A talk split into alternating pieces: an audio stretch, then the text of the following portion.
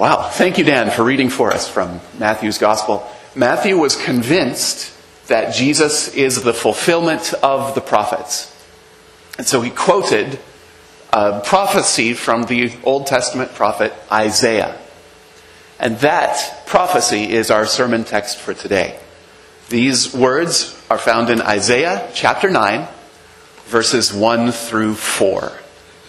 Some of them will sound familiar because Dan has just read them from Matthew's Gospel, uh, but there's a little bit more as well. Matthew, nope, Isaiah 9, 1 through 4.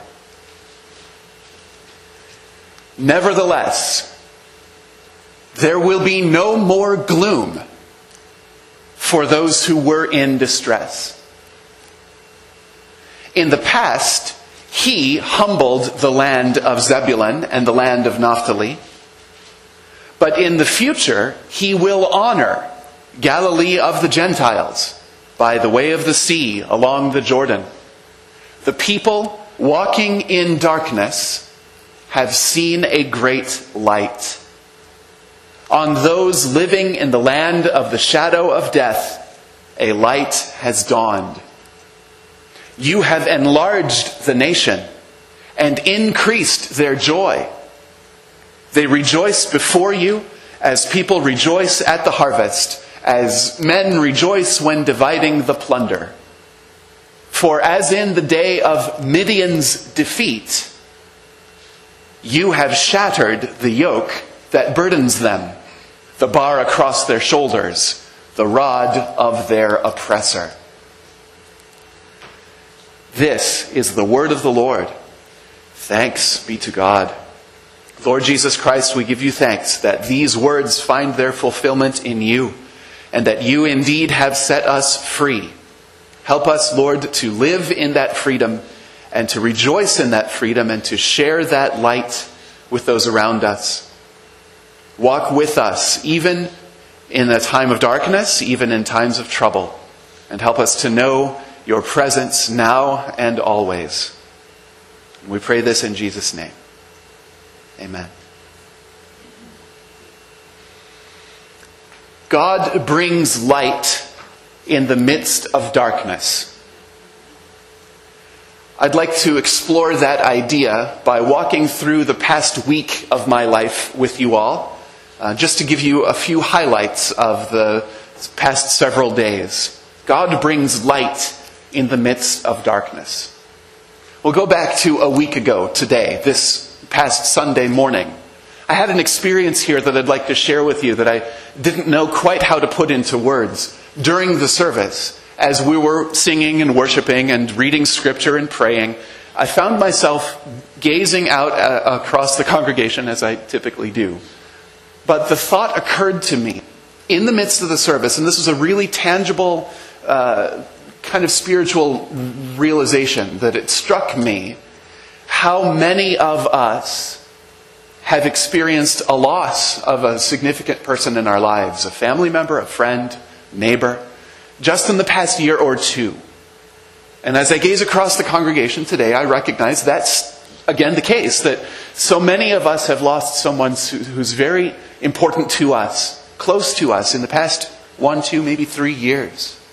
We share that in common with each other, and we have walked with each other in times of darkness and times of despair. Light shines in the darkness. God brings light in the midst of darkness. And one of the ways that God does that is by helping us to band together and support each other and lift each other's arms up in difficult times. That was Sunday. Monday, I read um, from start to finish, I think for the first time in my life, I don't know that I had read it straight through all the way before. Um, Martin Luther King Jr.'s letter from a Birmingham jail. It was Martin Luther King Jr. Day, and I thought to recognize that day in my own life, I would read his letter from a Birmingham jail. It's long. It is not short. um, it, and it, maybe that's why I had never read it all the way through before.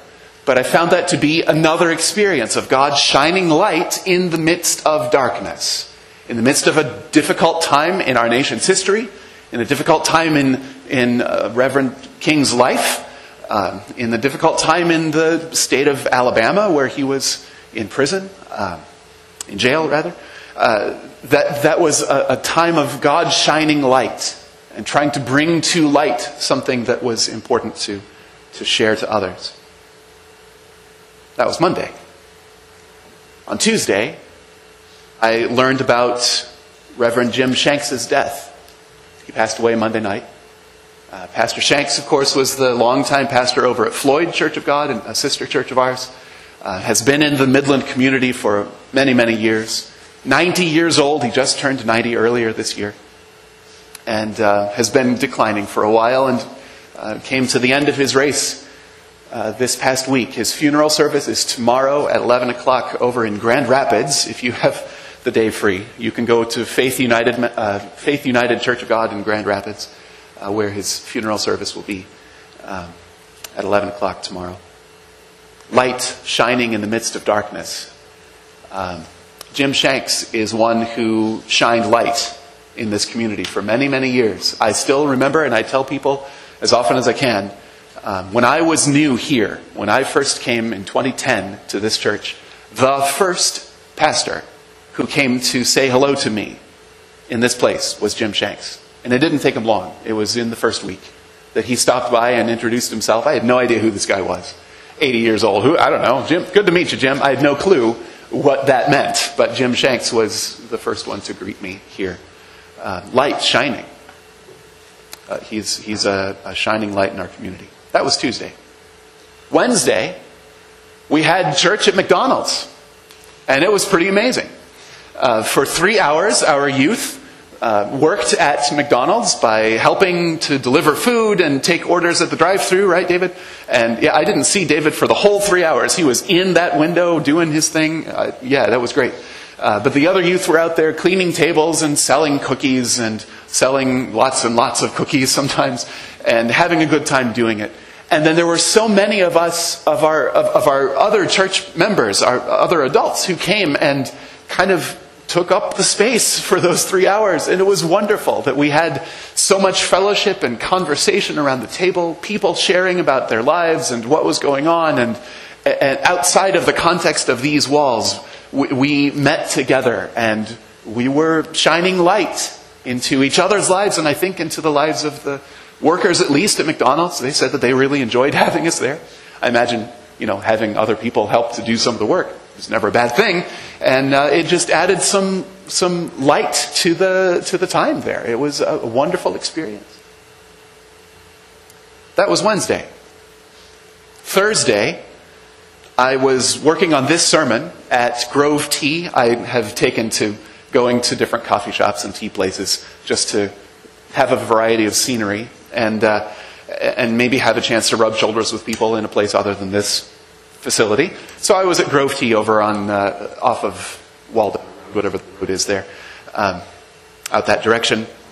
Sitting at the at the window there, they have some chairs lining a window. I'm sitting at a window with my computer, t- typing away. And uh, there was a lady two seats down. She was at her computer doing something over there. And then a gentleman, kind of a big bear of a dude. He was a big, gruff looking guy. He came with his tea and sat down right there between us we're all strangers. We have no idea who we are. And I was just overhearing, just listening, and the, the lady said to the man, I'm about to make a phone call, and I might cry. So you might not want to sit right next to me. And uh, after a moment, the gentleman just said to her, complete strangers, he just said to her, Well, if you need a hug, I'll be right here. Light shining in the midst of darkness. That was Thursday. Friday, I went to see the movie Just Mercy here at the Midland uh, Theater. It's a movie that's based on the book by the same title, Just Mercy. This is a book by Bryan Stevenson. This is a copy that lives here at the church, and you can take this and read it anytime. Uh, it should be, I think, required reading for everyone.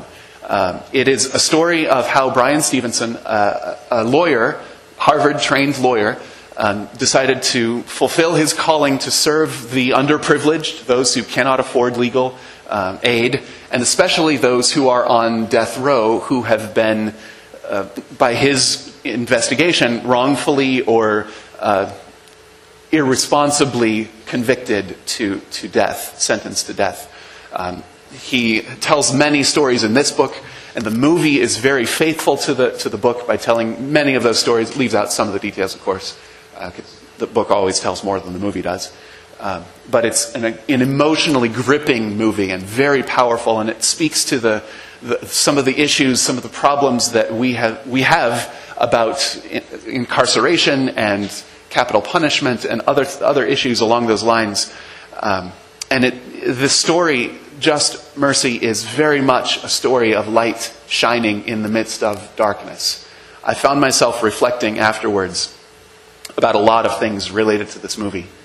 But one of them was uh, the idea of prisoners living on death row. And they show uh, what that might be like, and, and the jail doors sliding closed, and, and the finality of that, of that uh, place, that, that kind of institution where, where the prisoners know that they, there's only one way out. Um, and the door is closing very uh, solidly against them. And I thought to myself, earlier in that day, earlier on Friday, I had been toying around with a, a device, my phone, trying to get it to connect to some other devices on my garage doors so that I could push a button on my phone and have the door go up. How easy it is to make a door go up without any, and yet here are these doors that close.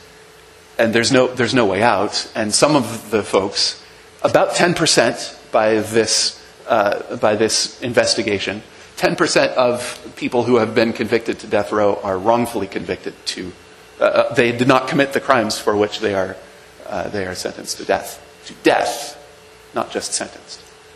It, it's, yeah, a, lot of processing, a lot of thinking. Anyhow, I give that to you as a, as a reading resource, something that will help you think about, uh, about things in a different light. Light shining in the midst of darkness. God always shines light in the midst of darkness. When Isaiah writes, about the people who are walking in darkness or the people who are living in the shadow of death, those words can resonate strongly with just about everyone at one point or another in our lives. And they may resonate very strongly with you right now, walking in darkness, living in the shadow, uh, in the land of the shadow of death. Perhaps you, you are grieving a loved one or dealing with a difficult family situation or a health issue or struggling with a job or a joblessness or financial issues. There is, there is plenty of darkness in our lives, let alone in our community and in our world at large. So one of the big questions that people ask is why? Why is there so much trouble and hardship in our lives? And you could come up with a lot of different answers for reasons why, but I'll boil them down to two. Uh, sometimes things just happen. Sometimes it's just an accident of living in a world where things naturally live and die. We live in a world where our bodies will wear out and eventually even the best and brightest among us will pass away. Uh, that is a fate that is common to all of humanity. And some of the things that happen to us are just normal. It is natural for us to experience both good and bad in this world, and sometimes no one is to blame for the bad things that happen. Uh, sometimes it just happens. But sometimes things happen that are due to our choices or someone else's choices uh, that cause harm, either directly or indirectly, to ourselves or to others or to the world around us. And it's that second category where somebody's responsible for making this bad thing happen. That second category that Isaiah and many of the Old Testament prophets focus on. They talk a lot about why there is hardship in the Israelites' lives, and many times they point to the Israelites' sinfulness that they had turned away from God, and that God was somehow justified in uh, punishing the people for their sinfulness. They interpreted the difficult times in the Israelites' lives through the lens of saying, this is God trying to bring the people back to God. They understood, the prophets understood, that this pain, whatever the pain was, was intentional and was meant to be restorative, to restore the people to a right relationship with God. In Isaiah's situation, he was writing in the context of exile. The Israelites had been taken off into exile to the north, to Assyria. This is the first of the big exiles that took place. Babylon going off to the east happened later. That was Judah. This is north uh, Israel. And Assyria, the big mega power of the day, had, had stormed south and had lopped off some of the northern tribes of Israel first. Zebulun and Naphtali, that were mentioned in Isaiah's text, are two of those northern tribes. And so Isaiah says God had humbled Zebulun and Naphtali, and the, the way that God had humbled these people that had turned away from him, the Israelites that had turned from God, was by taking them away from their homeland through Assyria's conquest.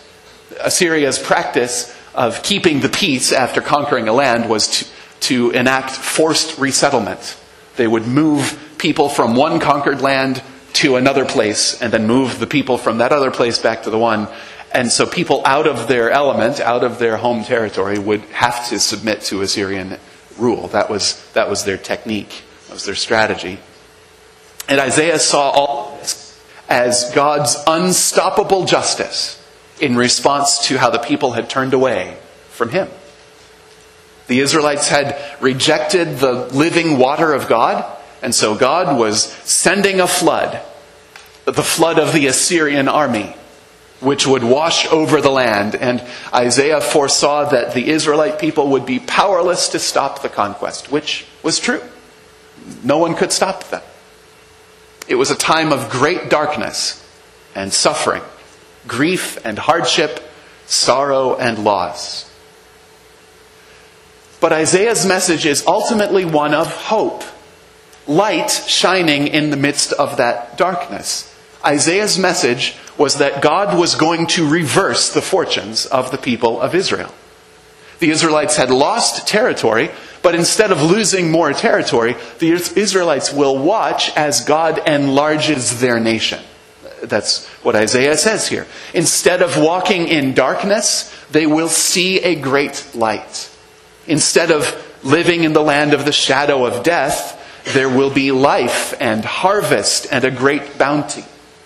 The yoke, the burden of hardship, the instrument of oppression would be shattered at some point in the future. And so one of our Christmas carols includes the language Chains shall he break, for the slave is our brother, and in his name all oppression shall cease. Isaiah was so confident of God's deliverance at some point, centuries in the future, that he wrote about this deliverance as if it had already occurred. He wrote about it in what prophetic past tense. It's kind of a, a, a, perfect tense, if you're into language kinds of things, that says, this has already happened. The language says, he has set the people free. He has shattered the yoke.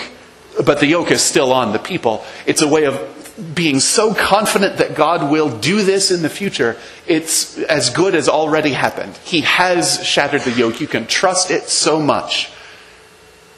This powerful restoration would come in the midst of the people's weakness so that there would be no confusing who was doing the hard work. Who was the source of light? Who was bringing freedom to the people? Isaiah says, as in the day of Midian's defeat. Uh, Midian's defeat. We don't, that doesn't automatically bring to mind anything necessarily for us. Who was Midian? Is that a term? Midpoint, mid, median? No, that's different. What is Midian anyway? Well, we have to go back to the book of Judges. Uh, Judges chapter 6 and 7 tells the story of Gideon. This is where it gets confusing because Gideon rhymes with Midian but Gideon is not from Midian. Gideon fought against Midian, and I'll try not to keep those two, uh, not to get those two confused as we tell the story. Gideon was one of the judges that God raised up to bring freedom to the people of Israel. At this point, the Israelites had turned away from God. There's the story again. They had turned away from God, and God had used the Midianites to bring justice to the Israelites. They had been oppressed by Midian for some period of time. And so then along comes Gideon, who is an unlikely hero, right? When we meet Gideon in Judges 6, he is busy hiding himself. He's threshing wheat in the middle of a wine press so that he can hide from the Midianites. He's trying to make staples of food. He's trying to, to survive, but he's doing it in a way that the Midianites won't find him. He's hiding, he's cowering, and an angel appears to him and says, Hail, mighty warrior of the Lord. And he's thinking, What? I'm hiding here. He's not a mighty warrior. He's, he's, he's an unlikely hero. Gideon is the one who uh, is told that he will bring freedom to the Israelites, but he's not real sure about this call. So he tests God twice, right? With his fleece. Remember the story where Gideon sets a, a wool fleece out on the ground overnight and says, Okay, God, if it's really you, then make the fleece wet with dew in the morning, but the ground all around it dry. And then I'll know it's you. And God says, Okay. And it happens. And that should convince Gideon, but he's not fully convinced yet, so tries God the other way around. Uh, maybe that would be too easy. Let's leave the fleece dry this time and have the ground wet all the way around it the next night. And God says, okay. And he makes that happen. And then Gideon is finally convinced. He is an unlikely and doubtful and skeptical hero. But he pulls together 32,000 soldiers. 32,000 soldiers to go and fight against the Midianites and bring freedom from the Midianite oppression. And God says, that's way too many people. 32,000. Because if you get victory with 32,000 people, you will think that you did this yourself. We can't have that.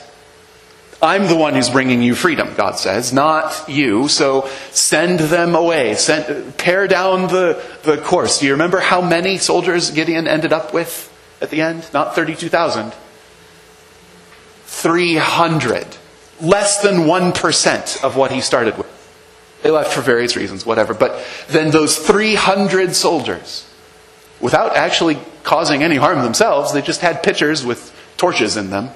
They surrounded the Midianite army and let out the shouts and trumpet blast and broke their uh, torches so everyone could see the light. And the Midianites thought they were surrounded, and mass chaos ensued, and they all destroyed each other.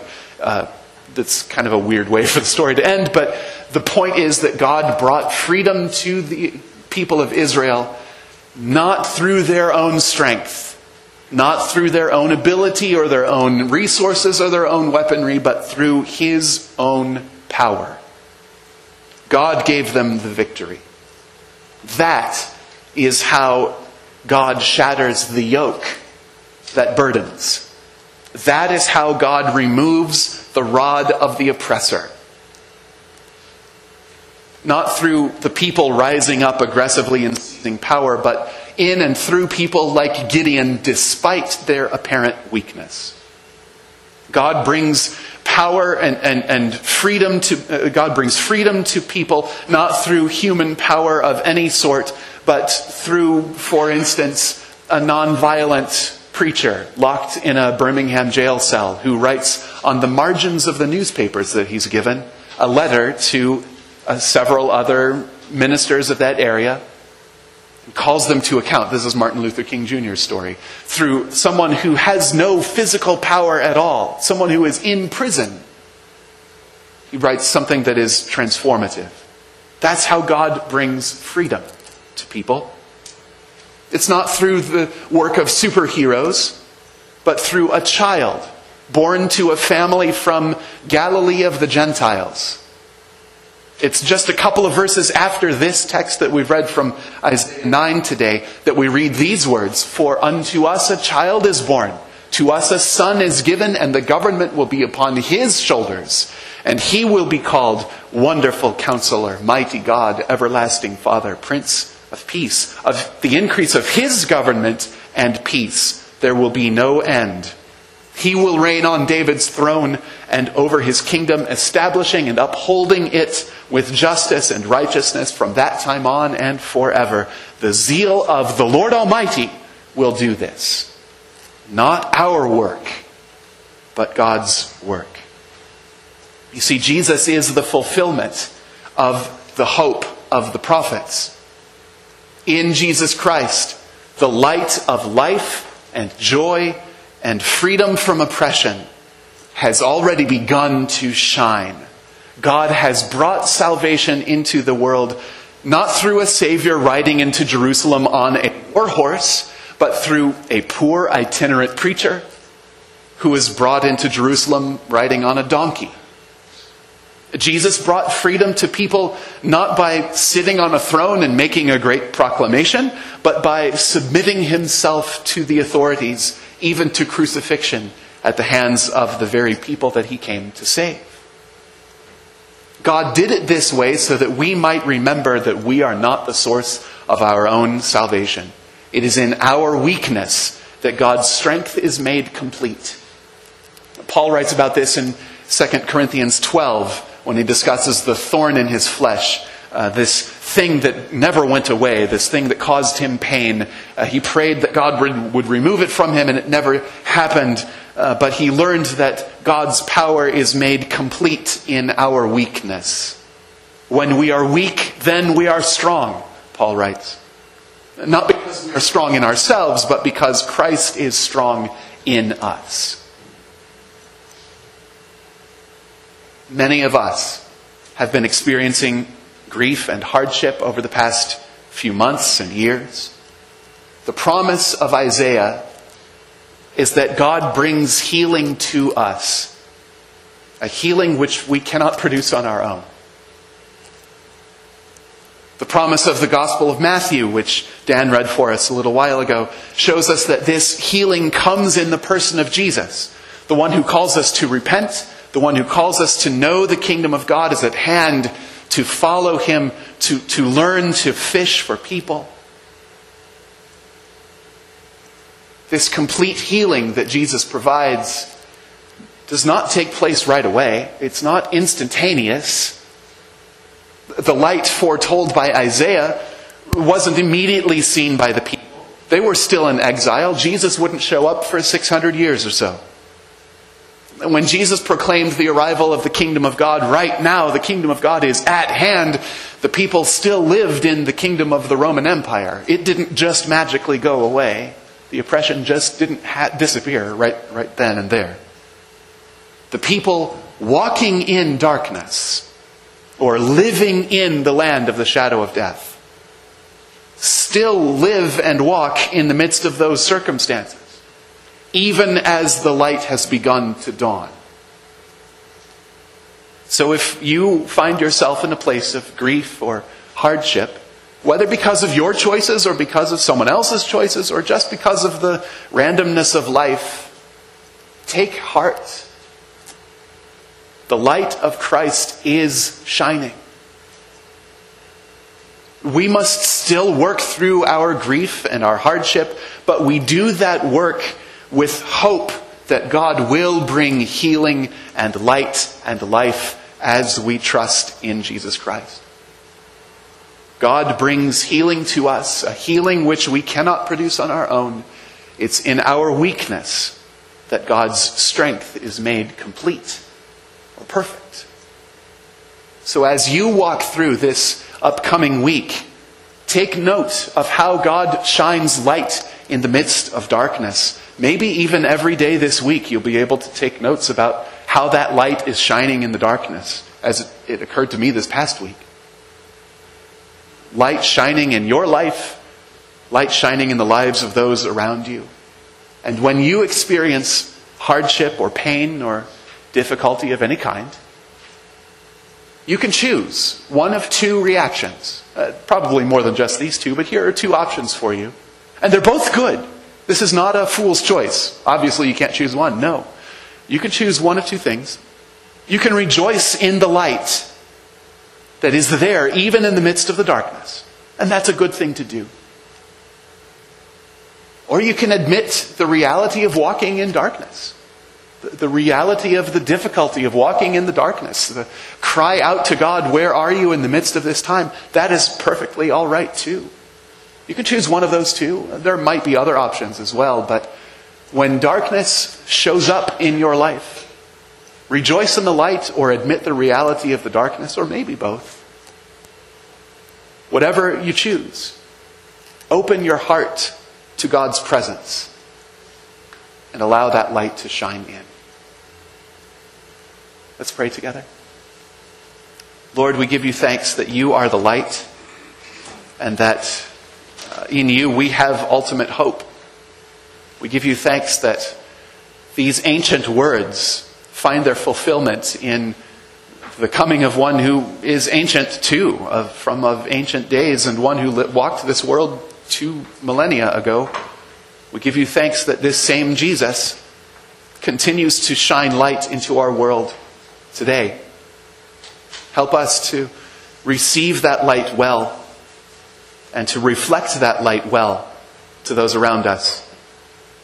We give you thanks for the many voices in our world that are speaking for truth and for justice and for righteousness, and we pray that, that ours would join with them in the work that needs to be done in this world. Help us, Lord, to be agents of your peace, ministers of your gospel, and citizens of your kingdom. We give you thanks for the life that we have and for the light that you shine. And in all these ways, we give you praise. It's in Jesus' name that we pray these things.